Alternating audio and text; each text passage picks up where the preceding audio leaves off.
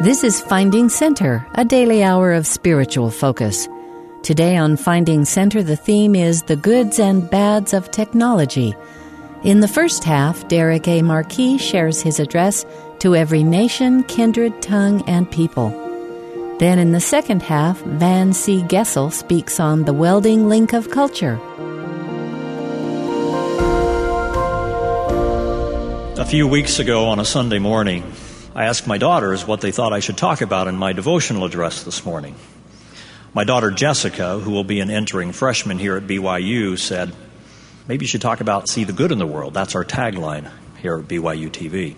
Her older sister Kylie, who is now a senior at BYU but happened to be home for the weekend, said, Dad, it really doesn't matter what you talk about. Just try not to put us to sleep. Jessica, you win. Kylie, I can't make any promises, but I do think you should go to bed earlier at night. this morning marks your last devotional of what hopefully for you has been an incredible semester.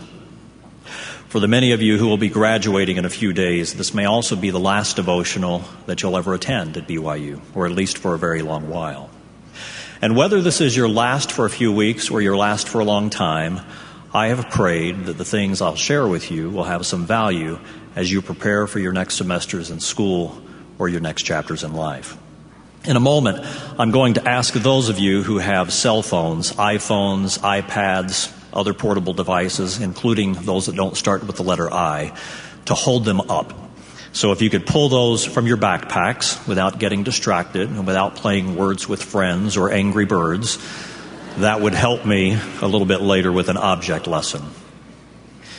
When Mary Magdalene and the other Mary arrived at the empty tomb, they were greeted by an angel of the Lord who told them, Go quickly and tell his disciples that he has risen from the dead. Matthew chapter 28 goes on to state, They departed quickly from the sepulchre with fear and with great joy, and did run to bring his disciples word. Within a short period of time, we presume, remember they were running, the message had been delivered, and the eleven disciples were again reunited with their Lord and Master. It was then that the Savior of the world gave his first post resurrection commandments to his disciples.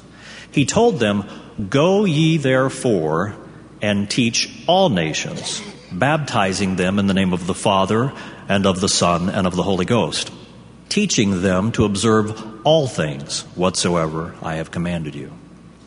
He didn't tell them to visit with their neighbors or to try to tract out their communities, but rather to go and to teach all nations. I wonder if those 11 disciples or the other followers of Christ at the time stopped and asked themselves, either verbally or perhaps in their own minds and hearts, so how are we going to do this? We have these little fishing boats on the Sea of Galilee, and we don't mind walking a distance or maybe riding a donkey or a camel to a neighboring village, but really, we're supposed to teach all nations? Now, fast forward with me, if you will, about 1800 years. Tomorrow, April 6, marks a very special anniversary for Latter day Saints. It was on that day that the prophet Joseph Smith gathered with a small group in a farmhouse in western New York and organized the Church of Jesus Christ. Imagine how those six charter church members must have felt when Joseph told them, and by the way, we're going to take this gospel of Jesus Christ to the entire world. If they stopped to consider what he was saying, can you imagine how overwhelming, perhaps even unrealistic, that charge must have felt to them? Perhaps even to Joseph himself?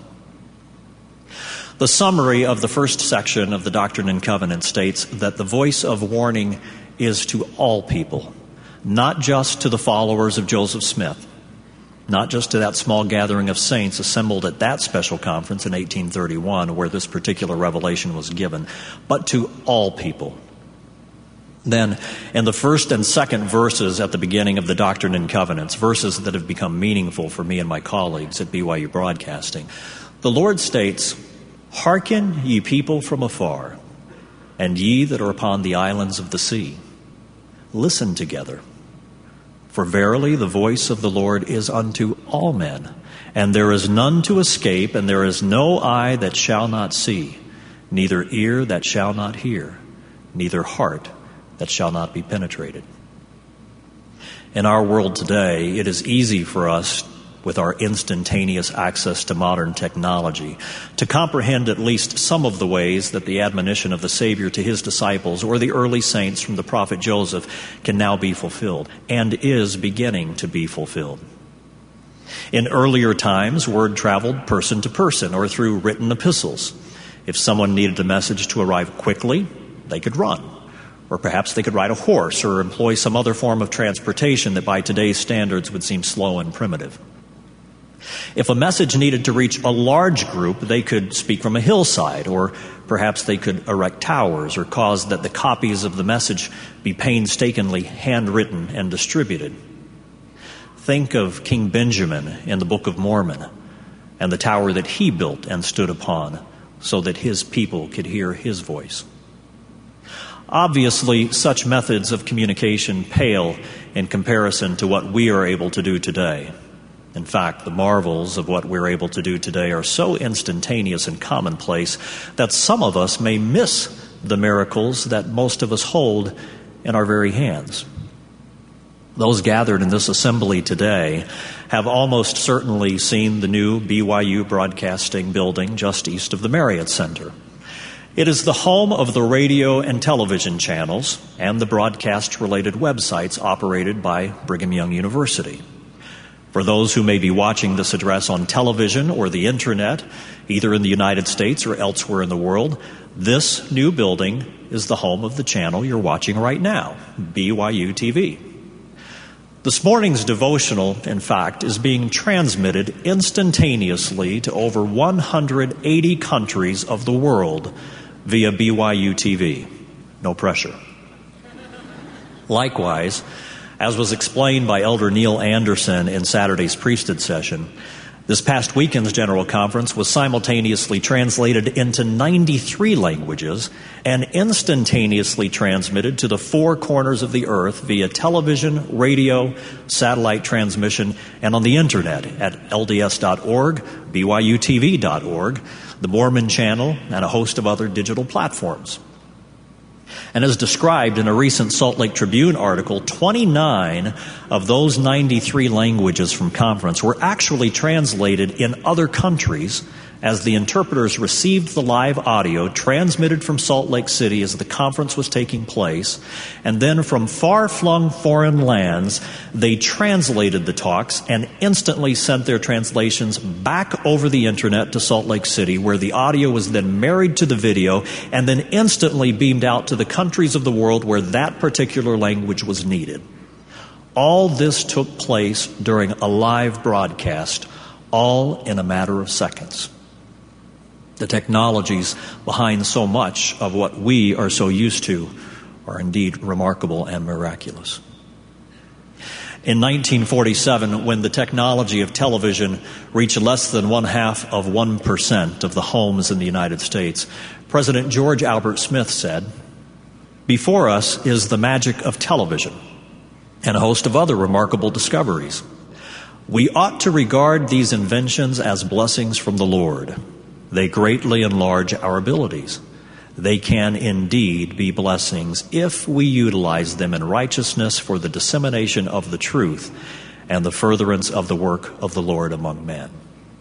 And in 1974, President Spencer W. Kimball said, King Benjamin caused a great tower to be erected, that thereby his people might hear the words which he should speak unto them. Our Father in heaven has now provided us mighty towers radio and television towers with possibilities beyond comprehension to help fulfill the words of the Lord that the sound must go forth from this place unto all the world. I'm confident, he said, that the only way that we can reach most of these millions of our Father's children is through the spoken word over the airwaves. Closed quote. I believe what prophets, seers, and revelators since the dawn of the restoration have said that the Lord has inspired good men and women throughout the ages, inventors, scientists, philosophers, and explorers, in ways that would lead to the furtherance of His work. Allow me to share with you just a few of the moments in the timeline of technology and the Church of Jesus Christ and this university. I start with the employment of the movable type printing press. It allowed the Book of Mormon and the Bible, of course, to be printed in mass as a testimony of the Savior Jesus Christ and of the restored gospel. It was in October of 1861 that the first transcontinental telegraph message was sent in the United States. It was sent by none other than the namesake of this university, Brigham Young. It was just two days later that the Pony Express system was deemed obsolete and ceased to operate. Indeed, the new technology of the telegraph had changed the world as they knew it. In 1897, the earliest audio recording was made of a president of the church, Wilford Woodruff. His voice and testimony were recorded on a wax cylinder. I'd like to play a portion of that recording for you now. It's hard to understand, but keep in mind, this is from 1897 and recorded on a wax tube. I bear my testimony that Joseph Smith was a true prophet of God. This is my testimony, both by myself and into a novel on 59th day of March, 1897, in the night of birth of my age, will make witness. Incredible, isn't it? On May 6, 1922, President Heber J. Grant delivered the first church message broadcast on the first radio station in Utah, KZN, which we now all enjoy as KSL.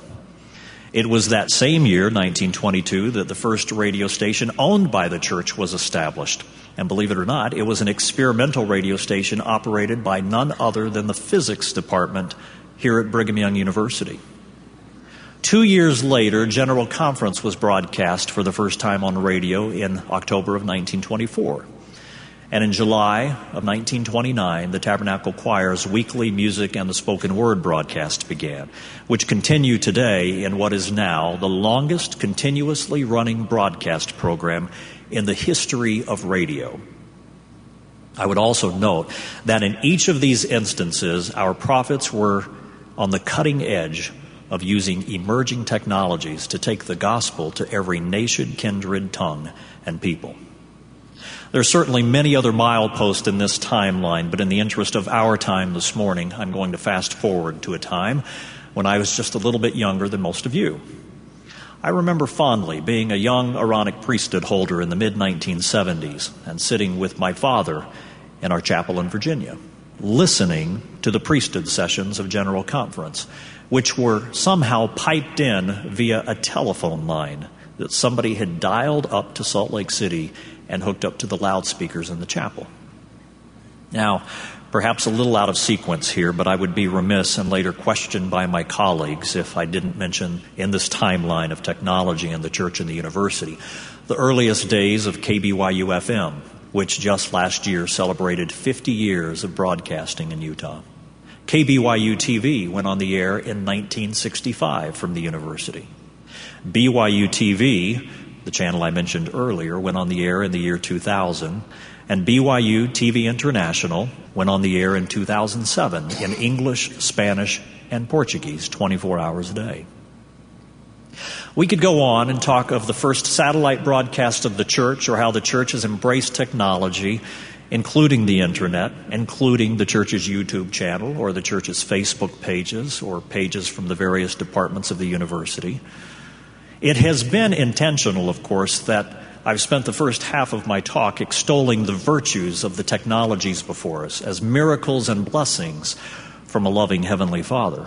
But, as we all know from Scripture mastery, there must needs be opposition in all things.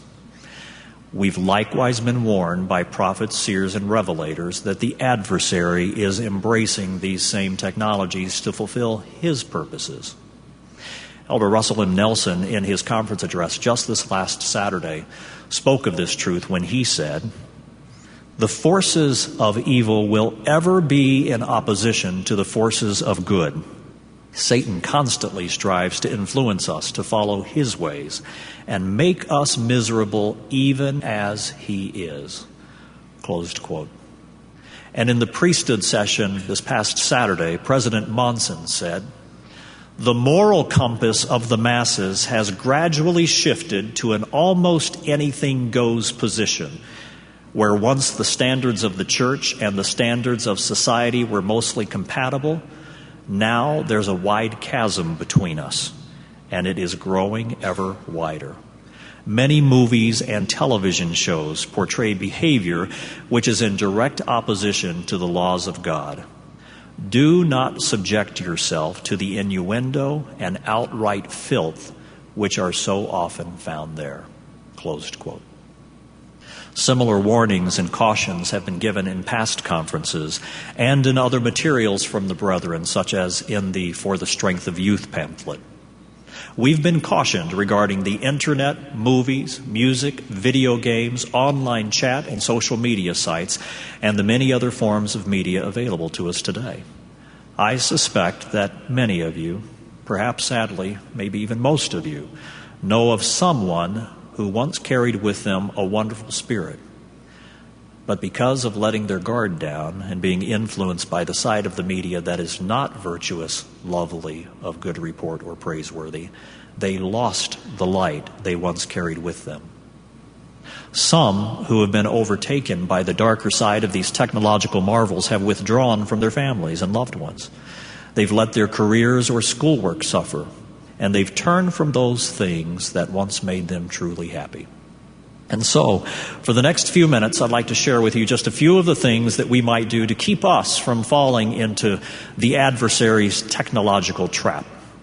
I'm going to focus on three main strategies, which mirror, by the way, the same strategies that we use at BYU Broadcasting as we're trying to expand to take the gospel to every nation, kindred, tongue, and people. Number one, decide today, right now, who you would like to be and whether your actions and the decisions that you're making today are leading you toward your goal or away from it. I refer to this step with the question What's your tagline? Number two, conduct a self assessment of your own consumption of media. Or, in other words, ask yourself, What's on your playlist? Three, become anxiously and actively engaged in using these technologies for good. Or, in other words, ask yourself, what's your role in all of this? So, first, what's your tagline? I'd encourage you to decide today who you would like to be and whether the decisions and actions that you're making are leading you toward or away from your goal. This, of course, is not just true for the decisions that you're making regarding media consumption, but for a moment, let's consider it in that light. In the broadcast industry, media and television networks often use taglines usually for branding or marketing purposes, but occasionally as corporate mission statements. Most use these taglines because they define how the networks want us, the viewers, to think of them. I suspect, for example, that most of you could tell me without even thinking about it the tagline for ESPN, the worldwide leader in sports. TBS uses very funny and in the 1990s, NBC rolled out Must See TV. I've already told you BYU TV's tagline is See the Good in the World. We use this tagline as the guiding principle for our programming decisions. So I ask you, what's your tagline? What would you like it to be? As you are considering this, you might also ask yourself, what would your friends and family members, your associates, what would they say is your tagline? Would they agree that the television programs you watch, the music you listen to, the internet sites you visit, the conversations in which you engage, would they agree that they reflect the tagline for which you wish to be known? I'm particularly fond of the tagline of the youth of the church, the one that they're aligning themselves with in Mutual this year, the 13th Article of Faith. BYU Broadcasting is likewise trying to model its programming after this theme. We believe in being honest, true, chaste, benevolent, virtuous, and in doing good to all men. And if there is anything virtuous, lovely, or of good report or praiseworthy, we seek after these things. Second, conduct a self assessment of your own consumption of media, or using the terminology of today's generation, what's on your playlist? As you're deciding on this tagline, you need to assess whether the decisions that you're making around your media are compatible with your taglines. In other words, is the tagline credible that you've chosen when it's weighed against this playlist that I'm talking about? I'm not just talking about your iPods or your MP3 players, although they would certainly be included. Your playlist would include all of the daily decisions that you make. President Samuelson, in his opening devotional this semester, shared a quote from President David O. McKay regarding self mastery and personal character. And then President Samuelson said, While President McKay did not live during the time of internet, texting, tweeting, reality television, MP3 players, or social networking, the principles he taught are just as vital today as they were in the 20th century. We all know the blessings of appropriate self control and the heartache attached to addictions or indiscretions of every kind. Just like King Benjamin, we can't list all of the ways we need to practice self control. But King Benjamin's advice is absolutely timely. And then President Samuelson quoted the closing verses of one of my favorite chapters in the Book of Mormon, as it is, in my opinion, the perfect blueprint for how we should live our lives. Mosiah chapter 4. And finally, I cannot tell you all the things whereby ye may commit sin, for there are diverse ways and means, even so many that I cannot number them. But this much I can tell you, that if ye do not watch yourselves, and your thoughts and your words and your deeds, and observe the commandments of God, and continue in the faith of what ye have heard concerning the coming of our Lord, even unto the end of your lives, ye must perish. And now, O man, remember and perish not. Several years ago, I was visiting with a friend in Mesa, Arizona. He was a stake president at the time. And he shared with me a very personal experience that, with his permission, I'd like to share with you this morning. He said, I was preparing for our stake conference and having a bit of a stupor of thought on what I should share with the members of my stake. On the Friday night prior to the conference, I had a most peculiar dream. He said it was one of those dreams that was as real as any experience that he had ever had while he was awake. He said, I dreamed I was at a family reunion with my entire family my wife, my children, my grandchildren. We were all gathered in the backyard of our home and enjoying a wonderful spring afternoon together. And then he said, I saw the most amazing and beautiful sight. It was a flock of blackbirds, but not an ordinary flock of blackbirds. He said, This was one of those flocks that must have had tens of thousands, if not hundreds of thousands, of blackbirds all flying gracefully in perfect unison.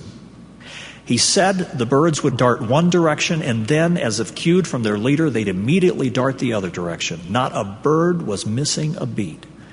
He said, I stood there with my family, eyes transfixed. It was beautiful and captivating. And as we watched this spectacle, he continued, the birds came closer and closer to us. It was all very exciting. As we watched, though, we noticed that the birds were pairing off two by two, and they were landing in the backyards of the homes of all of my neighbors. He said, I thought this was rather peculiar. And then, as they got closer to my own backyard, the scene began to come into focus. And I realized in an instant that these were not blackbirds after all. He said these were dark, evil spirits. Immediately, he said, I panicked and I yelled to my family to run into the house and to lock the doors and the windows. I was frantically trying to make sure all of the members of my family were accounted for and safe my sweetheart, my children, and their children. He said, We ran through the house, slamming the windows and shutting the doors and locking them. He said, I gathered everyone together in the family room where I thought we would be safe. But then as I turned around, there they were. He said, I found myself standing between these two terribly evil beings and my precious family. A window had somehow been left ajar in the basement, and they found their way into our home. Closed quote. You know, and I know that the adversary and his evil spirits are descending upon our families and trying to find their way into our homes and our apartments and our dorms. At first, they appear to be beautiful, enticing, even captivating, even to the point that if we're not careful, we will allow our families to stand right in the path, gazing upon them as though we are extending an open invitation to them to enter into our homes. So, again, I would ask you to consider the question what's on your playlist? Third, become actively engaged in using these technologies for good. In his Sermon on the Mount, the Savior taught, Ye are the light of the world. A city that is set on a hill cannot be hid. Let your light so shine before men that they may see your good works and glorify your Father which is in heaven at BYU Broadcasting and with most every other media organization in the world, we know that television and media in general are no longer push technologies for passive viewing experiences. Today's audiences, I'm talking about each of you, want to be engaged. They want to participate in the conversation. So now, here's our object lesson. Those of you here today with a portable device a digital device, a cell phone, an iPhone, an iPad, a laptop, hold it up in the air if you can do that without dropping it on the person in front of you. Look around you. Look at the hands. Incredible, isn't it? If such a request had been made when I was a student at BYU, not a single hand would have gone up. Thank you. Students as young as elementary and junior high school, but more frequently high school and college aged students, including many of you here at BYU, are very much engaged in the worldwide online community. You are building your own websites, iPhone and iPad apps, and other digital social media applications. You are shooting and editing and uploading videos to your own websites and other public sites like YouTube. And as we heard two weeks ago from Mark Zuckerberg in this very room, over 500 million people, including most of you, now have a Facebook account. Speaking at graduation exercises at both BYU Idaho and BYU Hawaii, Elder M. Russell Ballard has encouraged our BYU students to not just see the good, but to do the good. He told them to join the conversation by participating on the internet. Quote, How different your world is today. If you read the newspapers, chances are you read them on the internet. Yours is the world of cyberspace, cell phones that capture video, video downloads and iTunes, social networks like Facebook, text messaging and blogs, handhelds and podcasts. There are conversations, Elder Ballard said, going on about the church constantly. Those conversations will continue whether or not we choose to participate in them. But we cannot stand on the sidelines while others including our critics, attempt to define what the church teaches. And this past Sunday morning, you'll remember President Uchtdorf told us with so many social media resources and a multitude of more or less useful gadgets at our disposal, sharing the good news of the gospel is easier and the effects more far reaching than ever before. Perhaps the Lord's encouragement to open our mouths might today include using your hands to blog and text message the gospel to all the world. With the blessings of modern technology, we can express gratitude and joy about God's great plan for His children in a way that can be heard not only around our workplace, but around the world. Closed quote. Brothers and sisters, you are the light of the world, and you are the future mileposts in the timeline of technology. May we recognize a loving Heavenly Father's hand in the miracles of the technologies around us and remember that He gave them to bless us and our families and to advance His work. May we hold strong to the taglines and playlists that we wish to be known for, and may we be actively engaged in the cause of truth as we seek to not only see the good, but to be the good and to do the good. In the name of Jesus Christ, amen. You've been listening to Finding Center. Our theme today is the goods and bads of technology. We've just heard from Derek A. Marquis. After the break, we'll return with Van C. Gessel for the Welding Link of Culture.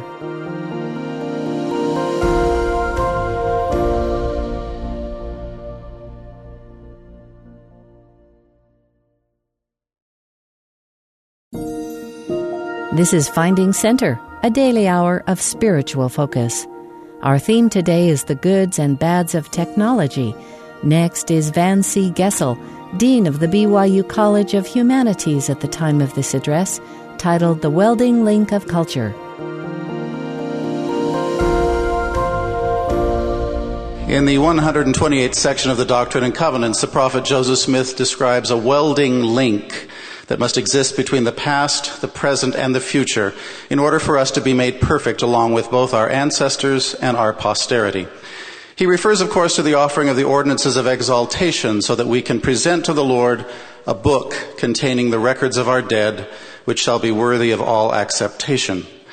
Those who've done any family history work will know the great sense of fulfillment and gratitude that comes when we can learn enough about an ancestor that she ceases to be just another name with a death date to us and is resurrected in our minds as a living human being endowed with a unique personality and all the other human traits that help us develop a connection or a welding link to her. In the emotional sense, this link may be something like the taming process that the fox teaches the little prince in Antoine de Saint-Exupéry's classic tale. To me, the fox declares, you're still nothing more than a little boy who's just like a hundred thousand other little boys, and I have no need of you. And you, on your part, have no need of me. To you, I am nothing more than a fox like a hundred thousand other foxes. But if you tame me, then we shall need each other to me, you will be unique in all the world. To you, I shall be unique in all the world. Once we have tamed our ancestors, they are unique in all the world to us, and our attachment to them grows. But what I want to propose to you today is that there may be additional essential forms of linkage between ourselves and our loved ones of both yesterday and tomorrow. Our predecessors lived lives very different from those which we are experiencing today, and it's an absolute reality that our posterity will inhabit a world very unlike the one we know. Just as my mother, who is here with us today, born just 15 years after the Wright brothers took a flying leap at Kitty Hawk, sees her great grandson Andrew growing up in a world that none of the most creative science fiction writers of her day even began to imagine. As we ponder the Lord's injunctions to us in sections 88, 90, and 93, where we're told to diligently study good books and history and geography and languages and peoples and virtually every other imaginable discipline, I can't help but wonder whether the Lord in fact wants us to forge a link between the civilizations of the past and our own day, and then to transmit them on to our own progeny. Perhaps one of the welding links that will help each of us to be tethered more securely to our ancestors can be achieved by familiarizing ourselves with the cultures in which they were born, lived, married, wept, laughed, and created families of their own. Surely their lives were greatly influenced by the books they read, the music they enjoyed, the dances they danced, just as are yours. It seems to me it would be a terrible waste, since we are the inheritors of the cultural legacy they created, to allow it to die by dismissing it as old fashioned. And yet, it is the death of earlier cultures due to our failure to study and pass them along that is of great concern to me.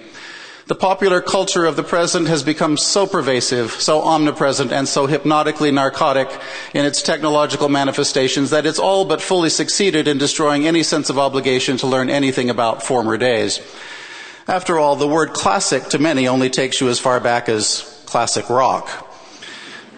Why sniff around in the musty old archives of a lifeless past when you can simply insert the iPod headphones into your ears and thereby fully immerse yourselves in a study of, well, surely there's something in there that will help you in your quest for eternal life. I hesitate to be too critical of contemporary pop culture, if only because some of you are pretty heavily into some aspects of it. And I have found that the youth of the church are, to a surprising degree, more willing to listen to a pulpit pounding sermon on the law of chastity than to have the worth of their favorite music or movies or video games called into question. But there are two significant perils in being unfamiliar with the cultural treasures of the past and being excessively absorbed in contemporary pop culture.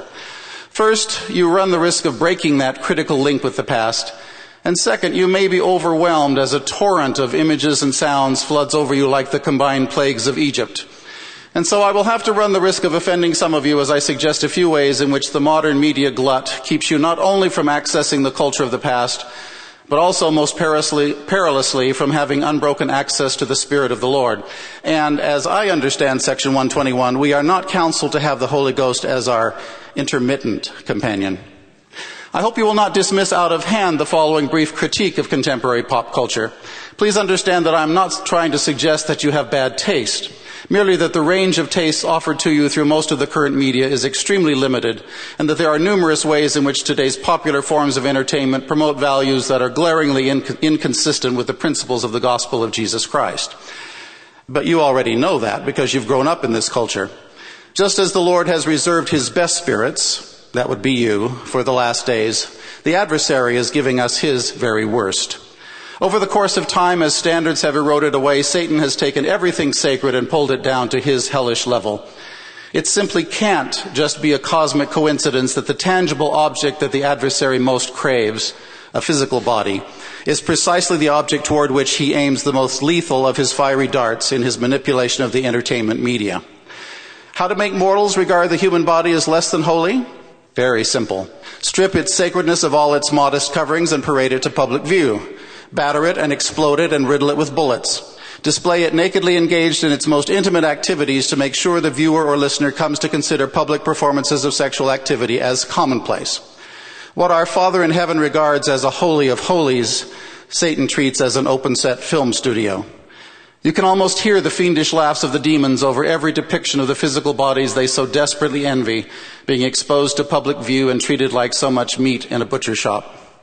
Some of you will regard me as hopelessly out of touch. I hope I am.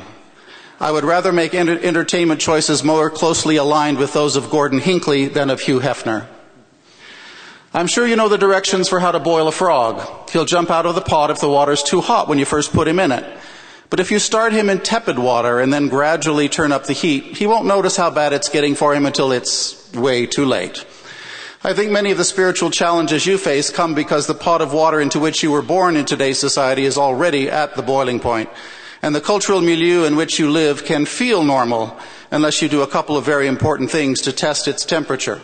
First, acquaint yourselves with the great cultural traditions of the past to give you some point of comparative reference and to be reminded of how difficult issues can be treated with respect and restraint. Second, and most important, evaluate everything that you take into your mind and spirit using the standards established by the Lord, whose only purpose is to shield you from evil and prepare you for the better good. I think most of our problems with the popular media could be solved very simply if we would apply the Lord's clear standards. In our entertainment choices, we must seek after those works which are virtuous, lovely, or of good report, or praiseworthy. Mormon also provided us a clear measure from the Lord. For every good thing which inviteth to do good and to persuade to believe in Christ is sent forth by the power and gift of Christ. Wherefore ye may know with a perfect knowledge it is of God. But whatsoever thing persuadeth men to do evil and believe not in Christ and deny him and serve not God, then ye may know with a perfect knowledge it is of the devil.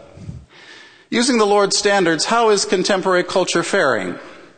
Last week I pulled up Billboard magazine's list of the top 20 pop songs in the country. Then I read the lyrics to all 20. Warning, do not attempt this at home. Even after I had mentally bleeped out all of the obscenities, which were legion, the message that emerged was an ugly, surprisingly consistent message of violence, hate, prejudice, drug peddling, an obsessive preoccupation with the carnal, and a disturbing denigration of the disposable, interchangeable sex objects known as women. I could not in good conscience recommend to you more than one out of those 20 songs with a begrudging admission that another three are probably not overtly destructive. President Boyd K. Packer has taught, some music is spiritually very destructive. You young people know what kind that is. The tempo, the sounds, and the lifestyle of those who perform it repel the spirit. It is far more dangerous than you may suppose, for it can smother your spiritual senses. End of quote. Now, what about movies? I've been listening carefully for the past 19 years, and I haven't heard any prophet during that time declare null and void the straightforward declaration of President Ezra Taft Benson. who was, I might note, president of the church in 1986 when he said, quote, don't see R-rated movies or vulgar videos or participate in any entertainment that is immoral, suggestive, or pornographic. End of quote.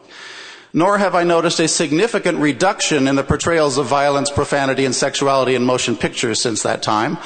Au contraire.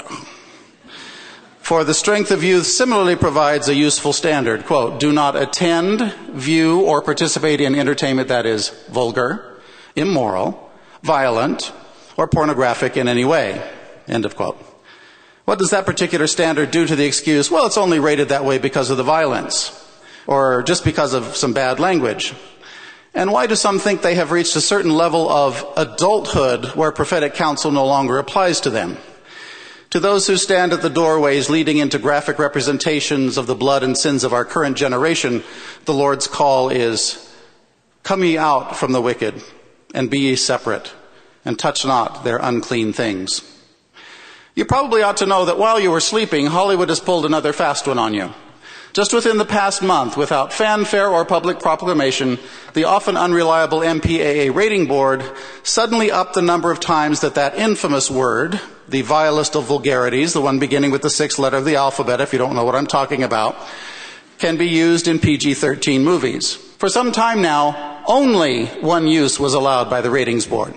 But within the past month, the PG-13 rating has been awarded to one film containing five uses of that vulgarity.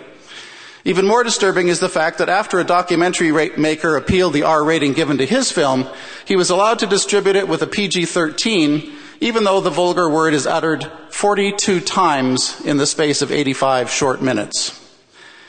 Some of you know even better than I that there are scores of PG-13 movies that are more vulgar and suggestive than some R-rated films.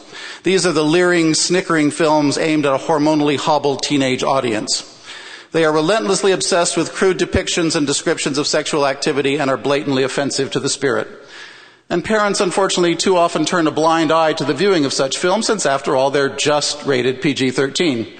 Meanwhile, the film industry, ever eager to have us pay more for our passions, has started to include a good deal of inappropriate but unrated material in the DVD releases of their films. And too often it's intentionally unrated because it's more violent and crude than the theatrical release. With so much that is odious to the spirit being hurled at you from movie screens, I would suggest that you spend at least as much time checking on the content of a film before you go see it as you do comparing cell phone rates.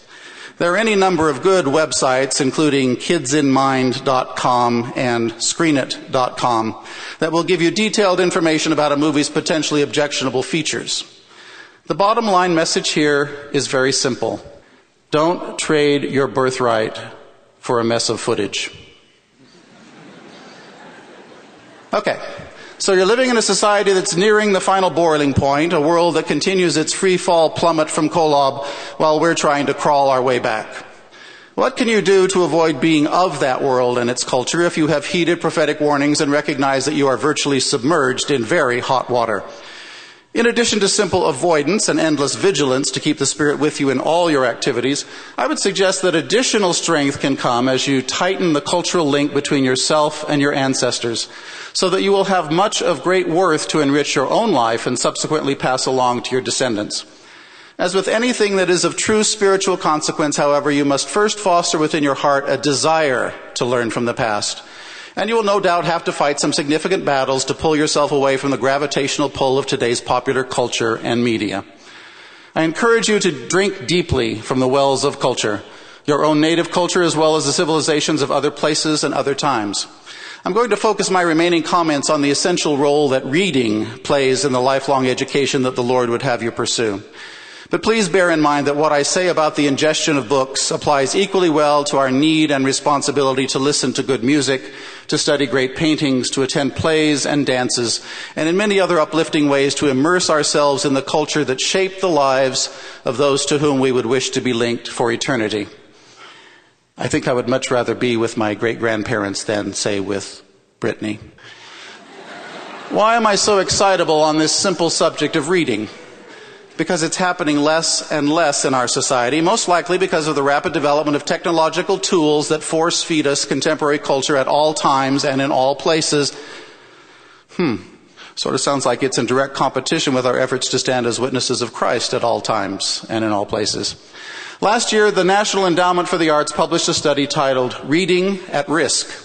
The study found that over the past 20 years, the percentage of adult Americans who read literature has dropped by more than 10%, paralleling a decline in total reading of books, particularly in the age group between 18 and 24. During the year 2002, 90 million adults in the United States did not read a single book. And I think you can guess what young people are doing with their time instead of reading. You're all going to get thumb cramps from those cell phones. What are the benefits of reading? T.S. Eliot said, We read a lot of books because we cannot know a lot of people. The only way in mortality that we can really come to know our deceased kindred is by reading about the kinds of lives they lived, whether they happened to be saints or scoundrels. Much can be learned from the choices made by both types. It would be short-sighted to shun the scoundrels and thereby lose the opportunity to learn from their mistakes rather than having to repeat them ourselves. So, for example, while it's not my personal intention to violate the law of chastity, and I don't mind declaring that publicly, I will live the rest of my life interacting with and be under a sacred obligation as a disciple of Christ to serve as a positive influence on people who regularly do engage in immoral activity. Frankly, I would rather gain my understanding of the hearts and minds of such people by reading Madame Bovary or The Heart of the Matter or The Once and Future King than from watching visual depictions of the sin that cannot help but simultaneously glorify and debase it merely by the act of showing it, no matter what moral stance, if any, they choose to take toward the action. Sven Birkerts, in his book The Gutenberg Elegies, writes, quote, Reading is at once a movement and a comment of sorts about the place one has left. To open a book voluntarily is at some level to remark the insufficiency either of one's life or of one's orientation toward it. When we read, we not only transplant ourselves to the place of the text, but we modify our natural angle of regard upon all things. We reposition the self in order to see differently. When we enter a novel, no matter what novel, we step into the whole world anew. For the space of our reading, and perhaps beyond, it changes our relation to all things. What reading does ultimately is keep alive the dangerous and exhilarating idea that life has a unitary pattern inscribed within it. A pattern that we could discern for ourselves if we could somehow lay the whole of our experience out like a map. End of quote. I might ask, how is the experience of reading that Birkerts describes here qualitatively different from the process of eternal progression? Can we ever become better until we sense and wish to transcend the insufficiencies of our current life? But how do we gain an awareness of those insufficiencies? Through prayer and repentance, of course, but also through reading. Do we have any hope of becoming more like our Creator if we cannot modify our natural angle of regard upon all things to see things differently? A vision altered, I would suggest, through reading. If we fail somehow to acquire the skill of entering into unfamiliar worlds anew, how can we avoid being trapped, literally damned in our current imperfections? And how can we ever begin to imagine the infinities where God dwells and labors? Eight years ago, just after I was appointed Dean of the College of Humanities, Elder Henry B. Eyring, then Commissioner of Church Education, challenged me to spend some time pondering the answer to a very simple question. He asked, why do we teach a book like The Great Gatsby at BYU? Now, there are many simplistic, snobbishly pedantic ways to dismiss the question altogether. I've chosen to take it seriously, especially since this devotional is being broadcast. As I have pondered Elder Eyring's question, a piece of a part of an answer is beginning to crystallize in my head. Before I venture to unload it on you, and please don't get your hopes up too high, I have to refer to a favorite passage from one of C.S. Lewis's space fantasy novels titled Perelandra. In this alternate reading of the Garden of Eden calamity, Lewis conjures up a second Eve. Still innocent but learning much about her paradisiacal garden home, Eve considers the ways in which God's perspectives are superior to ours, and she muses, When I was young, I could imagine no beauty but this of our own world. But God can think of all, and all different. Can we, I wonder, ever be gods and goddesses of our own universes, eternal parents of imperfect beings who will have to go through the mortal travails as each one of us will have done, without somehow having an understanding of and even an empathy toward our flawed prodigy. An empathy better learned, I would suggest, from reading Hamlet than from listening to hip hop. How do we school ourselves to comprehend, even marvel at, and love the mental and emotional worlds of other people, since we can never live inside their heads or experience life just the way they experience it? How will perfected humans, looking down from the heights of their own Mount Olympuses, be able to observe the stupid, bungling, relentlessly sinful acts of their children and resist the temptation to thunderbolt them all to ashes? The training program to develop such divine restraint, or should we call it charity, is no doubt a complex one. But I seriously doubt that the products of contemporary popular culture will show up on the syllabus for that training curriculum. Rather, I anticipate we will need to prepare ourselves to understand the heights and depths of human experience vicariously, perhaps another of our minuscule attempts to mirror the Christ, through our reading and expanded cultural literacy. We can begin to prepare ourselves now so that in the eternities we can spend some gloriously bright, clear days with our ancestors discussing the books both they and we have read, listening to mutually evocative masterpieces of music, sharing a bag of perfected popcorn as we laugh at Buster Keaton, weep along with Tom and Ma Joad, and sing and dance with Fred and Ginger. But this is a lot more than just cool family home evenings with the eternal fam. And why is Fitzgerald's novel about adultery, obsession, alcoholism, and murder taught at a place like BYU? Well, in part because all those who are crowned with glory and immortality and eternal lives will have in their own kingdoms an array of offspring who are in their own ways disobedient, annoying, and horrifying. We will have to learn how to deal with an abundance of our own Jay Gatsby's and Sweeney Todd's and Pol Pots and Marquises de Sade and Brian David Mitchell's. And just as it is presently the work and the glory of our Father in heaven to bring to pass our immortality and eternal life, in spite of all he knows about us, which is everything. It will hopefully be someday our work and our glory to help provide those same blessings for countless souls who are very much unlike ourselves. And many of them will be supremely unlovable. In my experience, the best way to come to know such people, and not merely to know them, but to know them well enough to be able to love them beneath all the layers of their sins and imperfections, is through the instrument of good books. After all, the Lord has repeatedly said that it is out of the books that we shall be judged.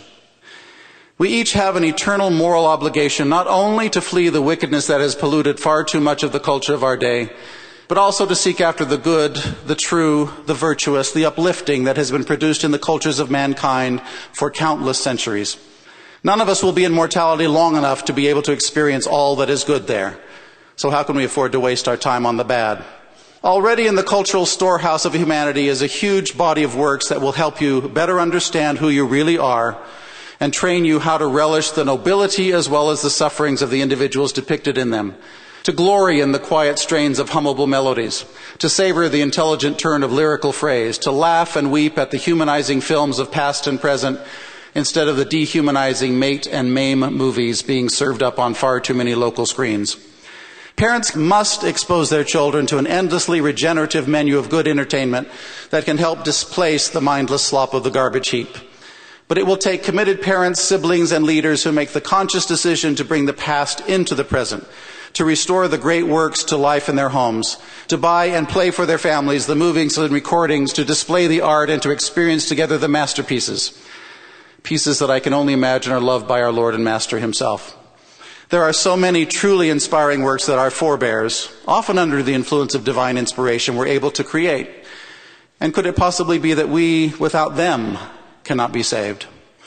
As disciples of Christ, we have a divine obligation to love the good and the beautiful and to keep ourselves unspotted by the bad and the ugly. In his first presidency message in last September's Ensign, President Hinckley assured us that, quote, the situation is far from hopeless and that there is no need to stand still and let the filth and violence overwhelm us or to run in despair. The tide, high and menacing as it is, can be turned back if enough people will add their strength to the strength of the few who are now effectively working. I believe the challenge to oppose this evil is one from which members of the Church of Jesus Christ of Latter-day Saints, as citizens, cannot shrink. End of quote. May I encourage you to steep yourselves in the cultural riches of your ancestors. I promise you will be a better, more sensitive, more understanding, and appreciative individual. a better spouse, parent, and citizen, and disciple of Christ as a result. The more links you forge with your ancestors through their culture, the richer the legacy you will have to pass along to your own children and grandchildren. Begin to teach your own children from the earliest possible moment in their development the intellectual and emotional and spiritual value of reading and of cultural linkage. If we continue to lose ground against the torrent of digitized culture that moves so fast that it cannot be given a moral rating, we run the risk of losing our souls. I testify to you that we have a loving Savior, the Lord Jesus Christ, who atoned for the bad within us and around us so that we might fully embrace the good. I bear witness that He has the power to weld us together with all of our loved ones from all dispensations and for all eternity, and that we can draw closer to them by coming to know them as individuals who actually lived and labored, who read books and listened to music, and whose lives were shaped by their faith and by their culture that we may, in all our labors and all our recreation, help to create those welding links with those who came before us and those who will follow, links of faith, of love, and of reverence for the finest things that the human soul has created, is my sincere prayer in the name of our Savior, Jesus Christ. Amen. You've been listening to Finding Center. Join us every weekday for an hour of inspiration and spiritual focus. Today's theme was the goods and bads of technology, with thoughts from Derek A. Marquis and Van C. Gessel.